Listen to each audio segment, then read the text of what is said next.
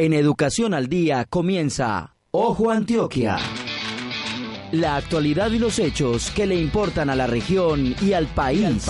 Información y análisis con una mirada aguda y crítica porque es de interés para la comunidad. Ojo Antioquia. Ojo Antioquia.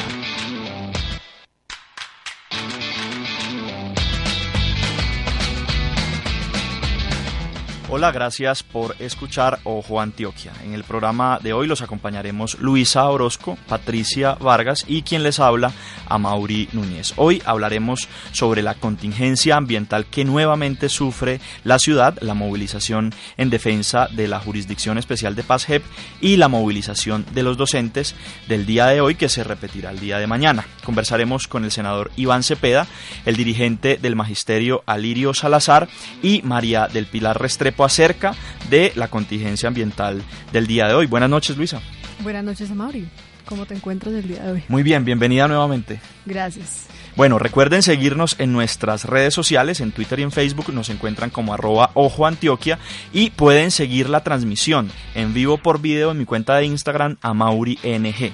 Y por supuesto, posteriormente, encontrarnos en las diferentes aplicaciones de podcast. Bienvenidos. Ojo Antioquia, con el tema que marca la agenda de la semana y las noticias que se deben mirar. Amaury, ¿cuánto tiempo llevamos en contingencia ambiental? Ya han pasado demasiados días. Y es que desde el lunes 18 de marzo hasta el miércoles 20, Área Metropolitana declaró una vez más estado de alerta para los 10 municipios donde tiene autoridad. Debe recordarse que desde hace un tiempo se vienen tomando medidas por parte de la institucionalidad, pico y placa ambiental a vehículos particulares, camiones, volquetas, junto a motos de dos y de cuatro tiempos. Hasta ahora se han hecho 6.422 mediciones a fuentes móviles con un rechazo del 46% de ellas. Y se han realizado también 46 medidas preventivas a industrias, de las cuales 7 van en curso. También se han implementado los planes MES, o sea, planes de movilidad para que los empleados de ciertas empresas acudan al servicio público con mayor frecuencia.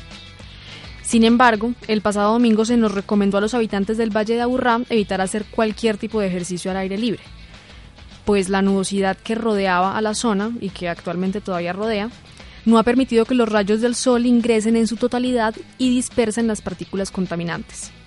Cabe aclarar que si bien no se está en estado de emergencia, sino en estado de alerta, la situación no deja de ser preocupante. Escuchemos entonces a la subdirectora de Área Metropolitana, María del Pilar Restrepo, que nos hablará sobre las medidas que se están tomando en este asunto. El día de hoy también eh, tenemos entonces varias estaciones en color rojo. Eh, quiere decir pues que definitivamente pues la, poca radiación eh, no favorece la dispersión de los contaminantes. Como les habíamos anunciado el día de ayer, habíamos solicitado a la ciudadanía y recomendado que no era conveniente realizar actividades al aire libre, precisamente previendo esta situación. Y también eh, que hoy, el día de hoy anunciábamos entonces, después de la evaluación de los informes del CIATA y de cómo continuaban las condiciones, que se seguía entonces para la semana siguiente, teniendo la premisa de que ya el CIATA nos había presentado un eh, cronograma eh, que desde el 18 de febrero que se inició el periodo de gestión de episodios de contaminación, pues teníamos claro que estas tres primeras semanas de marzo iban a estar complejas.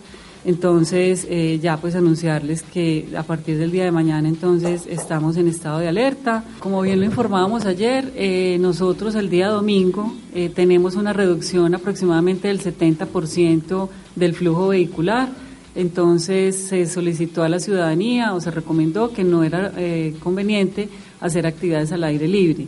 Por eso entonces la decisión de alerta es a partir de mañana. Si lo hubiéramos tomado desde el día de ayer, pues tendríamos entonces domingo, lunes y martes. Entonces la idea era tomarla desde el día de hoy, lunes, martes, miércoles, para que ya efectivamente pudiéramos tener una reducción significativa de contaminantes. Eso por un lado. Y por el otro lado muy importante, y es que el protocolo nos trae dos alternativas, pronóstico y constatación. Si nosotros hubiéramos eh, tomado la decisión por constatación, eh, tendríamos que haber esperado más tiempo las estaciones en rojo para poder tomar una determinación. Aquí todavía estamos actuando por pronóstico, es decir, ya con el informe del CIATA del día de ayer, ya como amanecieron las estaciones hoy, no tendríamos que esperar mucho más tiempo para tomar estas decisiones. Es decir, que ya por pronóstico también lo hicimos. Eh, ya con la, digamos, pronóstico en el sentido de que no hubo que esperar lo que nos dice la resolución 2254 de las 48 horas, sino que se tomó de manera anticipada sabiendo que ya muy seguramente las estaciones iban a, a tener este, a seguir con ese comportamiento. Bueno, entonces para, para el día lunes 18 de marzo, martes 19 de marzo y miércoles 21 de marzo, y hasta tanto las condiciones no mejoren, de acuerdo con los informes que nos presente el CIATA, tendremos las siguientes restricciones, tanto en el sector industria como en el parque automotor y obviamente, como siempre, eh, un llamado a la ciudadanía que siempre nos ha acompañado con este proceso de, la mejor forma posible y es eh, carros particulares de seis dígitos, camiones y volquetas de seis dígitos, motos dos y cuatro tiempos los mismos seis dígitos. Eh, la restricción es de 5 a 10 de la mañana y de 4 a 8 de la noche. Adicional, por modelo de vehículo, los mismos seis dígitos, carros particulares y motos de 12 y de 4 tiempos de modelo anterior igual a 1996 y camiones y volquetas de modelo anterior igual a 2009, la restricción para la circulación es de 5 a 9 de la noche. Para la industria también se tienen restricciones y es que se suspenden aquellas que no han demostrado el cumplimiento, es decir, cualquier tipo de incumplimiento, no solamente en el nivel de emisiones, sino en cualquier incumplimiento de tipo administrativo, eh, se, se suspenderán estas industrias. Las empresas no pueden realizar tampoco mantenimiento preventivo de los equipos de control de emisiones atmosféricas y de alcanzar concentraciones iguales o superiores a 106 microgramos metro cúbico, no podrán operar aquellas fuentes que emitan más de 100 microgramos metro cúbico. Ya las industrias que tienen esas características lo saben, estarán entonces muy pendientes de, de, si se llega a este nivel de contaminantes, que esperemos que no, por las restricciones del parque automotor que se tiene, pues deberán de suspender esas fuentes. Y el llamado que hacemos siempre es a reforzar los planes de movilidad empresarial sostenible, los planes MES, para aquellas empresas que tienen más de 200 empleados, fortalecer el teletrabajo, los horarios flexibles o escalonados, el compartir el vehículo, que es el mismo llamado que le hacemos siempre a la ciudadanía y de la cual estamos muy agradecidos. Bueno, a Mauri y oyentes, cabe recordar que se tenían proyectadas unas tres primeras semanas de marzo críticas a nivel ambiental. Vamos por la segunda y aún nos falta la tercera. Hasta tener menos prevalencia de la nubosidad en la mañana o de lluvia nocturna no mejorará el medio ambiente, por tanto, tampoco la calidad de aire. Carlos David Hoyos, director del CIATA, a continuación nos hablará un poco más sobre la situación ambiental. Es importante tener en cuenta nuestro panorama actual en el contexto climático del año en que estamos, que es el año 2019, donde tenemos condiciones del niño que nos han afectado, como les voy a mostrar a continuación, pero también que eso se enmarca en lo que ha venido pasando en los últimos cuatro o cinco años, en especial eh, empezando desde el 2016, que ha sido el año más crítico en términos de calidad del aire eh, en nuestra región, desde lo registrado. Entonces, eh, para empezar ese panorama, recordar como lo hacíamos en estos días, insistir mucho en esto, que es importante que todos en, las, en la región tengamos nuestro contexto de calidad del aire, como en los contaminantes criterio que se registran, se evalúan, se monitorean, se proyectan eh, como norma mundial, nacional y local. en seis de ellos, en cinco de ellos, venimos siempre cumpliendo la normatividad y, el reto de la región es con ese PM2,5. En especial es claro cómo ese PM2,5 en el 2016 eh, tenía unas concentraciones más elevadas y teníamos excedencias a la norma más frecuentemente, como lo voy a mostrar en un segundo, y también eh, índices de calidad del aire que incluían muchos días en el año en rojo. En particular, el 2016 tuvimos 17 días eh, en el mes de marzo y principios de abril, donde predominantemente tuvimos las estaciones en rojo, que en ese entonces eran eh, ocho estaciones de monitoreo. Si saltamos a la, al 2018 podemos ver cómo ese número de, días en rojo se redujo considerablemente. De 17 en el 2016 pasamos a tener solamente un día con estaciones predominantemente en rojo. En, ese, en este caso digo, ya teníamos 21 estaciones y hablamos muchas más de la mitad de estaciones eh, en rojo en ese momento en específico. Si pasamos a la siguiente, vemos que esa reducción obviamente eh, mirada de manera general en el Valle de Aburrá eh, indica una disminución de 11 microgramos por metro cúbico aproximadamente, lo cual es muy importante. Es decir, ninguna región en el mundo con los valores nuestros ha logrado esta disminución. Obviamente, eh, el reto en la región es mantener estos números que no, que no vuelva a subir bajo ninguna condición, incluso sin importar los retos climáticos como los tenemos este año, y que siga bajando paulatinamente. Si seguimos a la próxima, eh, vemos que eso se traduce en una reducción muy importante y esta gráfica tal vez es aún más relevante en el número promedio de excedencias que tenemos. Considerando las mismas ocho estaciones que teníamos en el 2016, eh, utilizándolas en el 2017 y el 2018, teníamos 100 días en promedio de excedencias entre ellas, es decir, básicamente eh, un poquito más de, un cuarto del año estábamos excediendo la normatividad y en el 2018 solamente de esos 100, 104 días en que se excedía en el 2016, en el 2018 teníamos 36 días de excedencia. Esa es una mejoría muy importante porque esos umbrales existen eh, para algo y existen porque hay estudios que, que, muestran que esos cambios de o esas excedencias eh, tienen algunos efectos en la población. Entonces, por eso reducir a lo más posible ese número de excedencias, incluso más importante que la concentración misma, es importante contarlo a toda la ciudadanía. Eh, si seguimos, entonces vemos que eso se tradujo en que en la región nosotros a partir del año pasado empezamos a ver valores que hace mucho no teníamos y es eh, una, una concentración en la región inferior a 20 microgramos por metro cúbico. Eso es, eso es muy, muy positivo y obviamente, como lo mencionábamos ayer, tiene que ver con toda la reducción asociada al pacto que ha liderado el municipio de Medellín y a todas las actividades que se han incluido en el PIGECA. Una de esas muy importante, obviamente, es la mejoría en los combustibles. Eh, seguimos con, confundiendo un poco ver nubes con ver contaminación. No es objetivo utilizar imágenes con poca visibilidad para decir que la calidad del aire está, está afectada. No, las estaciones son eh, el medio objetivo para hacerlo Incluso en ocasiones tenemos eh, cielos muy claros y la concentración sigue siendo alta. Entonces, no, no, sigamos haciendo eso porque realmente lleva a, discusiones que no son constructivas. Bueno, se espera que luego de esta semana, tras lo dicho por eh, el director del CIATA, Carlos David Hoyos, que comiencen las lluvias nocturnas que se supone mermarán la cantidad de contaminación al amanecer.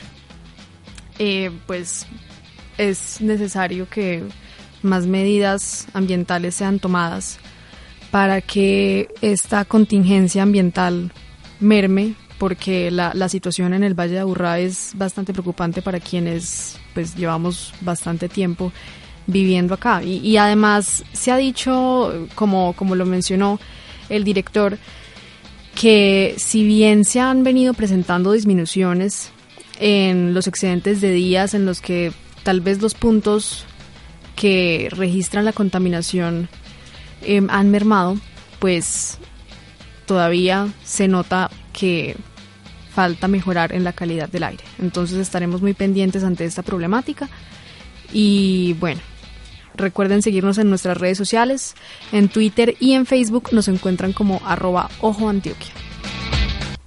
La denuncia. Estas son las luchas de la sociedad para que sus derechos sean reconocidos.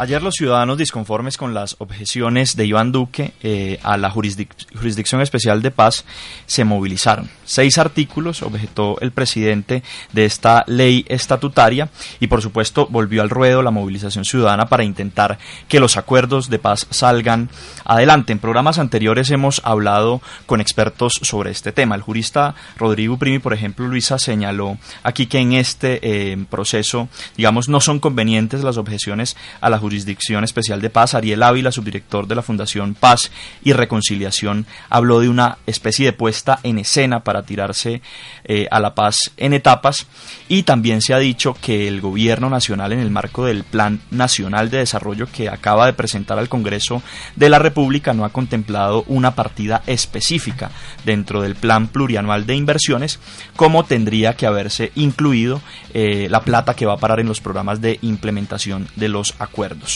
Adicional a esto, también se ha criticado la desfinanciación de la misma jurisdicción. Y para tratar estos temas, hablaremos con el senador Iván Cepeda, uno eh, de los principales voceros del el proceso de paz que se llevó a cabo en el gobierno pasado y quien ha tenido, por supuesto, un papel muy destacado en esta materia. Buenas noches, senador Cepeda, y bienvenido a Ojo Antioquia. Sí, es un gusto estar con ustedes.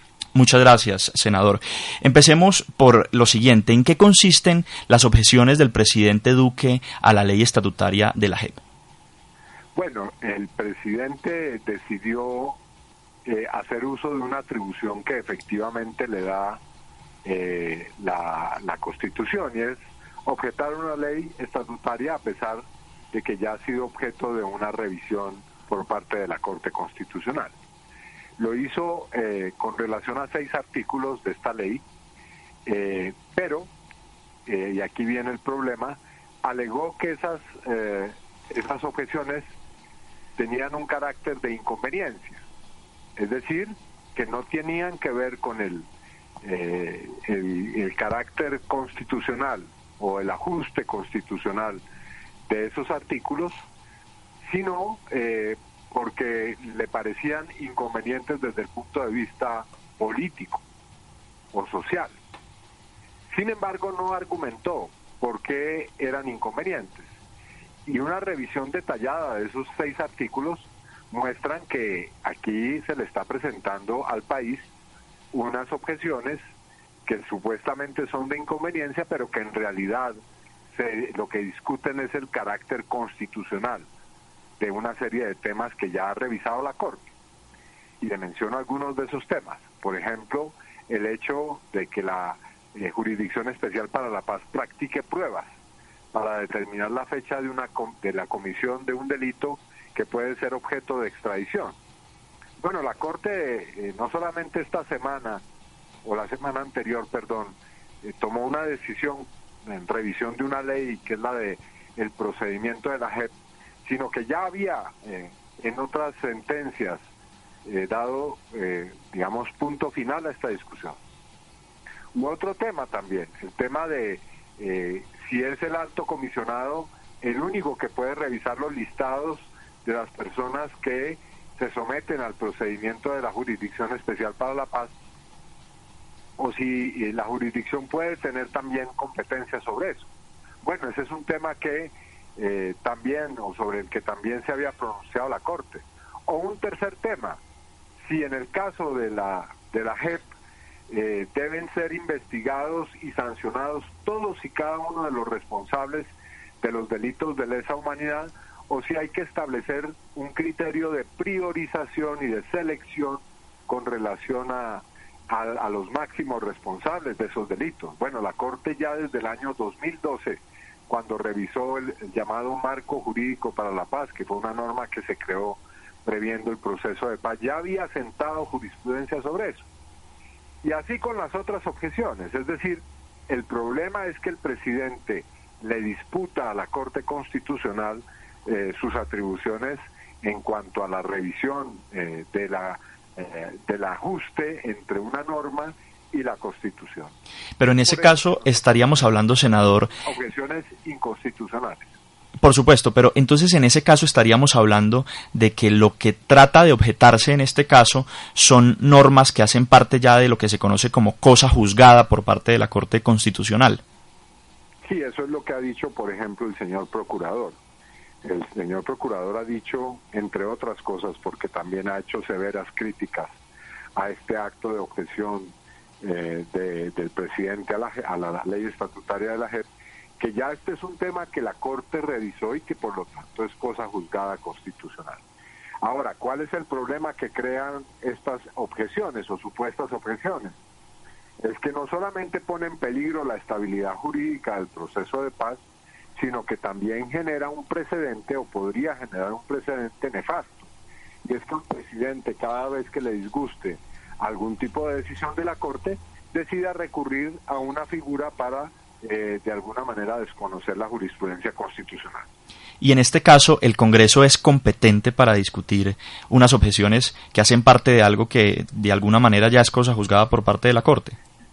Pues nuestra posición, y me refiero a los sectores de la oposición y en general a muchos otros partidos, como el Partido Liberal, eh, somos de la opinión de que el Congreso no es competente en esta materia, que ya la Corte Constitucional dijo su última palabra sobre este particular y que de ponerse el Congreso a tramitar estas objeciones, pues los congresistas podríamos incurrir en eh, eh, irregularidades e incluso en delitos que pueden ser objeto de acciones penales, disciplinarias y de acciones de pérdida de investidura. Se ha señalado que las objeciones son hacia aspectos de la ley que se califican como cosa juzgada. Eh, ¿Qué pasará con el acuerdo de paz mientras se discuten esas objeciones? Bueno, eh, como lo ha dicho la, la presidenta de la JEP, eh, no se detiene el funcionamiento de ese tribunal por este, este trámite. Pero sí, esto genera una inestabilidad jurídica con relación a los eh, ex guerrilleros, los militares que están sometidos a la JEP, pues se preguntan si este trámite irá a terminar con que eh, se pueda eh, debilitar la, la JEP o incluso destruirla. Por supuesto que ese es un factor que le hace daño al proceso de paz. Senador, hay actualmente una especie de guerra reciclada en el Bajo Cauca antioqueño. Caparrapos, autodefensas gaitanistas, ELN y disidencias de las FARC están peleando por controlar rutas de narcotráfico de la región.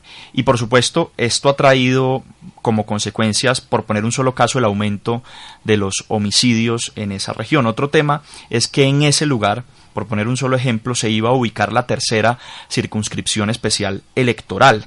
Eh, los municipios de Cáceres, Caucasia, Nechí, El Bagre, Zaragoza y Tarazá iban a ser parte de esa circunscripción. En medio de esta incertidumbre, cuál es el panorama general de la implementación de los acuerdos en los territorios, porque si uno trasladara la situación del Bajo Cauca a otras regiones del país que vienen de, alguna manera sufriendo esta incertidumbre, pues las cosas no van para nada bien en la implementación de los acuerdos, sobre todo con relación a los compromisos que tendría que haber adquirido el Estado eh, para hacer presencia en esos territorios. Sí, ese es un aspecto fundamental de todo este asunto. Eh, de, haber comenzado con un anuncio de que iba a cumplir con el acuerdo de paz, el presidente Duque ha terminado en una posición francamente de agresión al proceso. Y, parte de esa actitud tiene que ver con el descuido eh, y prácticamente la no implementación del acuerdo en eh, los territorios. hay que recordar que la bancada de este gobierno ha rechazado la, ley que permitía crear eh, o mejor, la reforma constitucional que permitía crear 16 circunscripciones para las víctimas, que hay un 50% de las normas que han debido ser creadas para implementar el acuerdo que no se han, no se han tramitado en el Congreso, que tenemos un problema grave con relación a, al Plan Nacional de Desarrollo que no cuenta con un capítulo hasta ahora para la implementación del acuerdo de paz y muchos otros problemas que tiene este eh, este, este gobierno con relación a la ausencia de una política real de paz. Y hablando ahora de la situación de los desmovilizados, ¿qué puede esperarse de las garantías jurídicas que se les prometieron tras estas objeciones que fueron presentadas por Iván Duque? Pues lo que nosotros esperamos es que una solicitud que ha elevado el presidente de la Cámara, el doctor Alejandro Chacón, a la Corte Constitucional para que haga un seguimiento de su sentencia. Termine con una orden de la Corte Constitucional al presidente de la República devolviéndole la ley estatutaria para que él la sancione. Ese creemos que es eh, el procedimiento que podría en este momento sacarnos de este impasse. Sí, por supuesto, y cabe recordar, consideramos eh, lo que Ramiro Bejarano llamó a esta coyuntura eh, diciendo que era un periodo de desinstitucionalización, con altos representantes del Estado en contra del acuerdo. ¿Cree usted, senador Cepeda, que es esa una estrategia tan coordinada como algunos señalan? Incluso una estrategia de tipo electoral. Sí, a mí no me cabe la menor duda. Yo creo que aquí hay unas fuerzas políticas que, están interesadas en, en eh, debilitar muy seriamente el proceso de paz y el acuerdo de paz, y que lo han hecho desde, desde el comienzo del proceso, no de ahora. Eh, y en esto, por supuesto, hay que señalar al uribismo y a su jefe, que han hecho todas las clases de esfuerzos en todos los estadios del proceso de paz para intentar eh, llevarlo al fracaso. Eh, e igualmente el señor fiscal general de la Nación, el, el fiscal Martínez Neira, quien tampoco ha desperdiciado ninguna oportunidad para hacerle el mayor daño posible al proceso de paz, quien ha buscado toda clase de tretas jurídicas para obstruir el funcionamiento de la Jurisdicción Especial para la Paz. Y por supuesto también, aquí hay que decirlo, hay intereses que provienen de sectores de extrema derecha en Estados Unidos incluso, que tienen eh, eh, como agenda que el proceso de paz colombiano se debilite. Me interesa volver a una opinión que usted citó al principio de esta conversación, senador Cepeda, y es la del procurador Fernando Carrillo, quien sostuvo que la decisión de Iván Duque iba a generar un enfrentamiento innecesario entre los poderes públicos y a abrir un espacio de inseguridad jurídica sobre el cumplimiento de los compromisos del acuerdo final. Sabemos que durante estos, digamos, años de implementación de los acuerdos con sus altibajos también, de alguna manera, la guerrillerada desmovilizada, pues ha tenido eh, que cargar, pues, como con los efectos también de esa lentitud en la implementación. Se habla que de cerca de 8.000 eh, guerrilleros desmovilizados, unos 2.000 han desertado de las zonas de concentración. Em, y esto también ha servido como argumento para los partidos y las organizaciones políticas que se han opuesto a la acuerdo de paz con las FARC para criticarlo. Pero en concreto, ¿qué efectos pueden traer estas objeciones entre esos guerrilleros desmovilizados que aún están, eh, digamos, en el proceso, eh, recibiendo de alguna manera eh, los compromisos que adquirió el Estado con ellos, mm, el acuerdo a futuro? Porque indudablemente esta inseguridad pues traerá algunas consecuencias entre ellos y cierta preocupación. Nada más se hablaba hoy de que alias el Paisa no se presentó en una audiencia ante la Jurisdicción Especial de Paz porque, de acuerdo con sus propias palabras, o por lo menos lo que se conoció en medios, no estaba garantizada su seguridad física. Sí, eh, eh, bueno, digamos, comencemos por las cifras. Yo creo que las cifras eh, son un poco diferentes a las citadas. Sí. la misión de verificación de la ONU habla de más de 12.000 personas que se eh, pues que se, entraron en el proceso de reincorporación y el Ministerio de Defensa dice, por lo menos el año pasado lo dijo, que había habría 1.400 disidentes o personas que se han salido del proceso. Pero por supuesto esa cifra ya es preocupante. Eh, y recientemente se ha practicado un estudio, lo hizo el Instituto Crisis Group, eh, que es una organización internacional que tiene reconocimiento en el que estableció una relación entre la inseguridad jurídica que genera toda esta clase de, eh, dilaciones en, la adopción de un marco legal para, para la Jurisdicción Especial para la Paz, una relación entre esa inseguridad jurídica y, y las deserciones. A más inseguridad jurídica, más deserciones, por supuesto, del proceso de paz. Y por supuesto, este es un asunto preocupante y hay que buscarle una solución rápida y eficaz.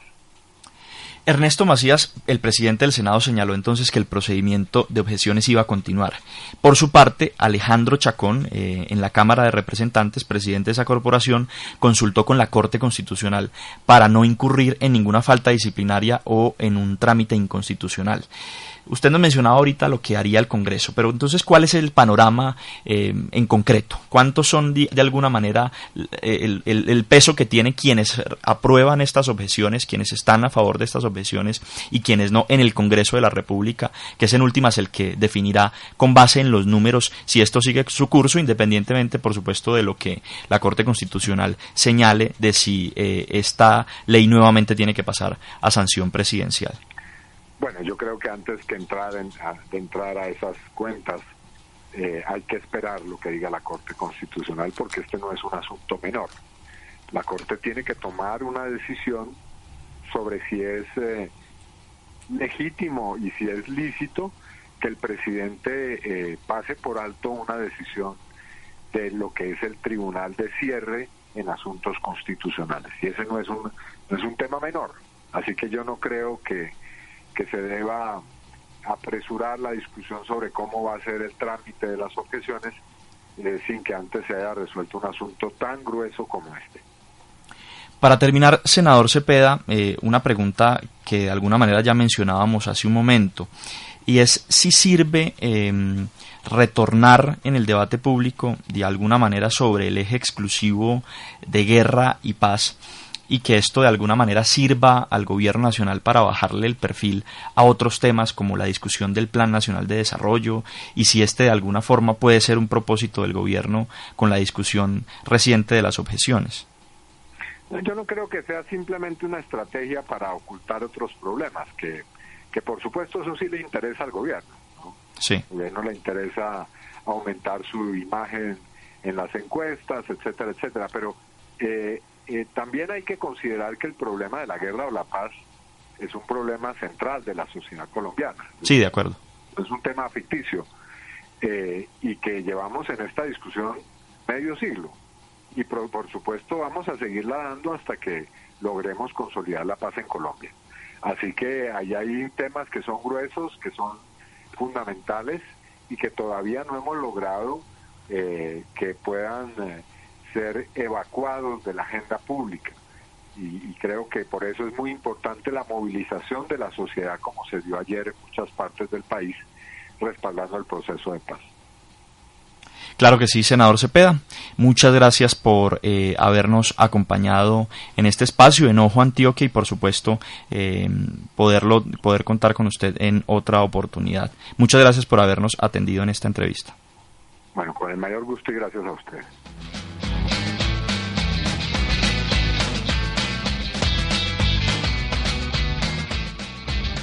Estamos de vuelta en Ojo Antioquia y a continuación tendremos una entrevista que nos aclarará el por qué ese es el primer día de un paro de 48 horas que FECODE está realizando. Se dice que se debe a recursos económicos del Plan de Desarrollo Nacional y el día de hoy entrevistamos a algunos de los involucrados que nos dijeron de qué se trata. Pero adicional a esto tenemos otra noticia que nos puede dar luces en este aspecto. Mauri, ¿de qué se trata? Así es, Luisa. Resulta que Empresas Públicas de Medellín informó una decisión con relación a la enajenación de las acciones que posee la empresa ENISA. Recordemos que el año pasado, en medio de la crisis em, que se presentó con el proyecto hidroeléctrico Ituango, buscando recursos, la empresa decidió salir de algunas acciones. Pero el argumento que están señalando hoy es que porque las acciones suben de precios en la suben de precios en la Bolsa de Valores de Colombia, es necesario evaluar un potencial reajuste en el precio de venta de las acciones. Esto no deja de ser llamativo, Luisa, sobre todo porque el argumento que se ha utilizado es que salir de acciones en un momento en el que se espera que ellas bajen de precio es un buen negocio, pero a mí no me parece que sea un buen negocio replantear salir de las acciones porque están subiendo de precio. Entonces estaremos atentos a este, esta comunicación que hace recientemente, hace pocos minutos, Empresas Públicas de Medellín respecto a la venta de estas acciones que hacen parte del patrimonio público de los antioqueños sí tendremos que estar pendientes al respecto. Y por ahora escucharemos entonces a Alirio Salazar hablándonos sobre el paro de 48 horas que realiza FECOR. Nos encontramos en la movilización de los maestros en Medellín, justamente al frente de la Asociación de Institutores de Antioquia, y conversamos en este momento con Alirio Salazar. Él es dirigente de ADIDA y delegado al Congreso Nacional de FECODE. Alirio, ¿cuáles son las razones de esta nueva movilización de los maestros? Muy buenos días para todos los oyentes o un saludo muy fraternal desde luego que las razones son las mismas que venimos peleando desde hace muchos años y dos puntos centrales o tres. El tema de la financiación de la educación pública, el tema de la salud y el tema del estatuto único docente. ¿Cuál es en concreto el reclamo alrededor del tema financiero? El reclamo es que el gobierno nacional pactó con FECOE desde el año 2017 aumentar los recursos a través de una reforma estructural al sistema general de participaciones y dicha reforma estructural tiene que ser a través de un acto legislativo. Hoy el gobierno se niega a tramitar dicho acto legislativo y simplemente quiere engañar a la opinión pública diciendo que con reformar la ley 715 del 2001, que con eso cumple. Y mentiras que eso es repartir lo poquito que hay eh, de la plata y desde luego que no busca recursos suficientes para la educación colombiana. En el marco de la discusión del Plan Nacional de Desarrollo se le entregan competencias a Iván Duque para reformar el sistema general de participaciones. ¿No es esta una salida al tema financiero? ¿Esa reforma no implicaría más recursos para la educación básica y media? Muy grave dejarle las facultades al presidente de la República porque ya sabemos que el presidente de la República anda más interesado en cómo satisfacer las peticiones de la OCDE o sea, de la Organización para la Cooperación y el Desarrollo Económico de los Países, que es el club de los países ricos donde están las potencias imperialistas, le interesa más eso que la educación pública colombiana. No podemos permitir que el presidente tenga esas facultades porque eso sería como entregarle el ratón al gato para que lo cuide. No puede ser. ¿Cuál es el reclamo de los maestros con relación a la salud? El sistema de la salud para los maestros veterinarios es calamitoso. El 80% de los medicamentos no le están siendo entregados a los beneficiarios ni a los cotizantes. Llegamos al colmo de que la insulina, que es un medicamento tan genérico para muchos pacientes, no lo están entregando. En materia de médicos especialistas, hasta un mes de plazo. Médico general, más de ocho días. Es decir, como tienen trabajadores que los tienen contratados solamente por cuatro horas, esos trabajadores no van a abasto y no pueden cumplir con la misión que les corresponde. Es realmente calamitoso el servicio de la salud en Antioquia y en el Chocó. A pesar de que se vislumbraba que con el nuevo contrato iba a mejorar la prestación del servicio, lo que ha hecho es empeorar. Así que estamos exigiendo al gobierno nacional y a la previsora que realmente mejoren la salud para todos los educadores y los beneficiarios. ¿Cuál es la razón política y administrativa de fondo para que se presente esta situación en la salud de los docentes? Es el negocio del régimen de ley 100. Todos sabemos que la ley 100 era ley marco para la salud de los colombianos y para el régimen de ley 100 lo que prima es el negocio con el sector financiero, más no la salud de la población colombiana. Bueno, y usted mencionó un tercer problema que tiene que ver con el estatuto docente. Eh, ¿Qué características tiene este estatuto y cuáles son los reclamos eh, frente a este aspecto? Hoy los maestros tenemos distintos regímenes de vinculación. Uno es el 2277, que es el estatuto docente antiguo. El otro es el 1278, que es de los docentes que se vienen vinculando del 2003 hacia acá. Hay otro régimen de los maestros provisionales hay otro régimen de maestro inclusive por contrato o inclusive por cooperativas o por terceros. Lo que busca la federación, y eso lo hemos venido reivindicando en los últimos paros, es que haya un estatuto único docente y que ese estatuto único docente tenga las garantías de la carrera docente de tal manera que el educador pueda ser vinculado, pueda ascender en su escalafón y tenga una real estabilidad, que para nada dependa de los vaivenes politiqueros de los camonales de turno en cada región. Así que el Estatuto Único Docente es fundamental para el conjunto del magisterio colombiano. Pero ¿cuáles son en concreto las diferencias entre esos estatutos? Eh, ¿Qué diferencia, por ejemplo, a un maestro recién vinculado de uno que lleve más antigüedad en el cargo y por tanto esté regido por el estatuto anterior? En que un docente vinculado recientemente por el 1278 inclusive no tiene tantas garantías de estabilidad, porque ahí está el artículo 63 literal G, donde le dan las facultades a los entes certificados para que en un caso extremo de que le sobren plazas puedan suprimir la plaza e indemnizar a ese educador. Además, ellos con esa evaluación de desempeño, que es una evaluación de chantaje, generalmente los mantienen chantajeados por parte de los jefes inmediatos, cuáles son los rectores. Y en materia provisional, ni qué decir, al maestro provisional lo pueden sacar de un momento a otro del puesto o lo pueden trasladar para cualquier colegio o municipio, mejorando sus condiciones laborales y salariales sin ningún reparo. Entonces, como hay esas grandes diferencias, necesitamos un estatuto único con unas verdaderas garantías de carrera docente. Para finalizar, Alirio Salazar, dirigente de ADIDA y delegado del Congreso de FECODE, ¿cuál es el llamado que usted le hace a los maestros de Antioquia y en particular de Colombia frente a esta movilización que serán dos días, 19 y 20 de marzo, y qué efectos se espera pueda tener esta movilización a nivel nacional frente al gobierno? Lo primero es que esta movilización del día 19 y 20 de marzo es un abrebocas, es un calentamiento al paro nacional indefinido que muy posiblemente vendrá, no sé si en abril, no sé si comenzando mayo, pero se viene un paro nacional de carácter indefinido porque ya sabemos la posición del gobierno, que es una posición de no conceder nuestros derechos. Y un llamado a los educadores para que sin ningún resquemor, para que sin ninguna eh, cortapisa acatemos la convocatoria que nos haga la Federación Colombiana de Trabajadores de la Educación FECODE, donde siempre acogemos el llamado por parte de ADIDA. Así que todos listos para irnos a las calles y al paro nacional indefinido.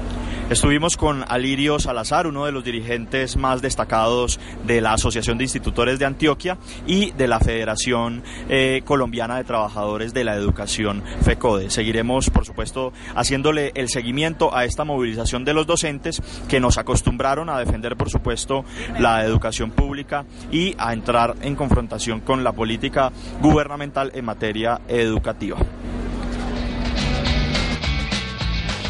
Bueno, y esto fue lo ocurrido durante el primer día de este paro de 48 horas. El día de mañana la protesta saldrá a las 9 de la mañana de la Plaza de las Luces y culminará en la Asociación de Institutores de Antioquia, ADIDA. Estaremos muy pendientes de lo que suceda, pero antes Amaury nos tiene una queja que presentaron. Amaury, ¿de qué se trata? Ellos sumaron, eh, me refiero a los maestros, una petición que dirigieron a Marta Ortiz, directora del colombiano, con relación a una caricatura publicada el día de ayer que de acuerdo a la asociación, estigmatiza a los maestros. Por ejemplo, se refiere a que en la lista de útiles los maestros incluyan pancartas, aerosoles, piedras, papas bombas y por supuesto esto generó una indignación de alguna manera justificada del gremio de educadores que nos hacen llegar para agregar a las peticiones que ellos están eh, haciéndole al gobierno nacional. Y es que más allá de los reclamos con relación a los temas financieros, eh, también se respete el derecho democrático a la movilización social que tienen los maestros. La agenda de la semana. Bueno, y les tenemos la invitación el día de mañana para el Museo de Arte Moderno, en el que se estrenará una nueva temporada de exposiciones en sus salas temporales. Estas tratarán sobre el arte en Colombia en el siglo XXI y tendrá pues lugar en las horas de la noche y es de entrada abierta para todo público. También la película de El silencio de los fusiles se proyectará en la Universidad Nacional a las 6 de la tarde y contará con la participación de su directora Natalia Orozco. No está de más mencionar que mañana habrá un plantón por el medio ambiente en el Parque de los Deseos, al, que los invitamos a participar. 5 de la tarde. Sí, 5 de la tarde. Alguien trina. Julián de Subiría en arroba Julián de Subiría trinó ayer. Engaña al presidente cuando dice que solo objetó seis artículos de la JEP, porque daría lo mismo si los hubiera objetado todos. En ambos casos se desconoce el fallo de la Corte, se incumple la palabra del Estado y se pone en riesgo la reconciliación y la paz. Por eso Hoy marcho por la paz. Julián de Subiría el día de ayer en el marco de las movilizaciones en defensa de la Jurisdicción Especial de Paz. Recuerden seguirnos en nuestras redes sociales, en Twitter y en Instagram nos encuentran como arroba ojo y también en las diferentes aplicaciones de podcast. Hoy nos despedimos con el gran B.B. King. Escuchemos Help the, Help the Poor en la voz del rey del blues. Hasta la próxima semana y recuerden conectarse con Ojo Antioquia todos los martes a las 7 y 30 de la noche.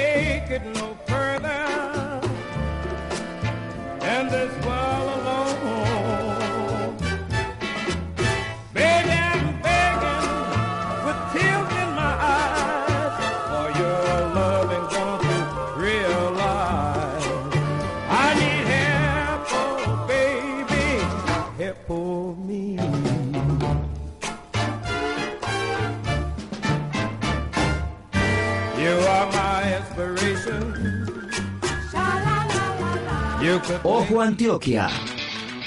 La actualidad y los hechos que le importan a la región y al país. Información y análisis con una mirada aguda y crítica porque es de interés para la comunidad. Ojo Antioquia. Ojo Antioquia.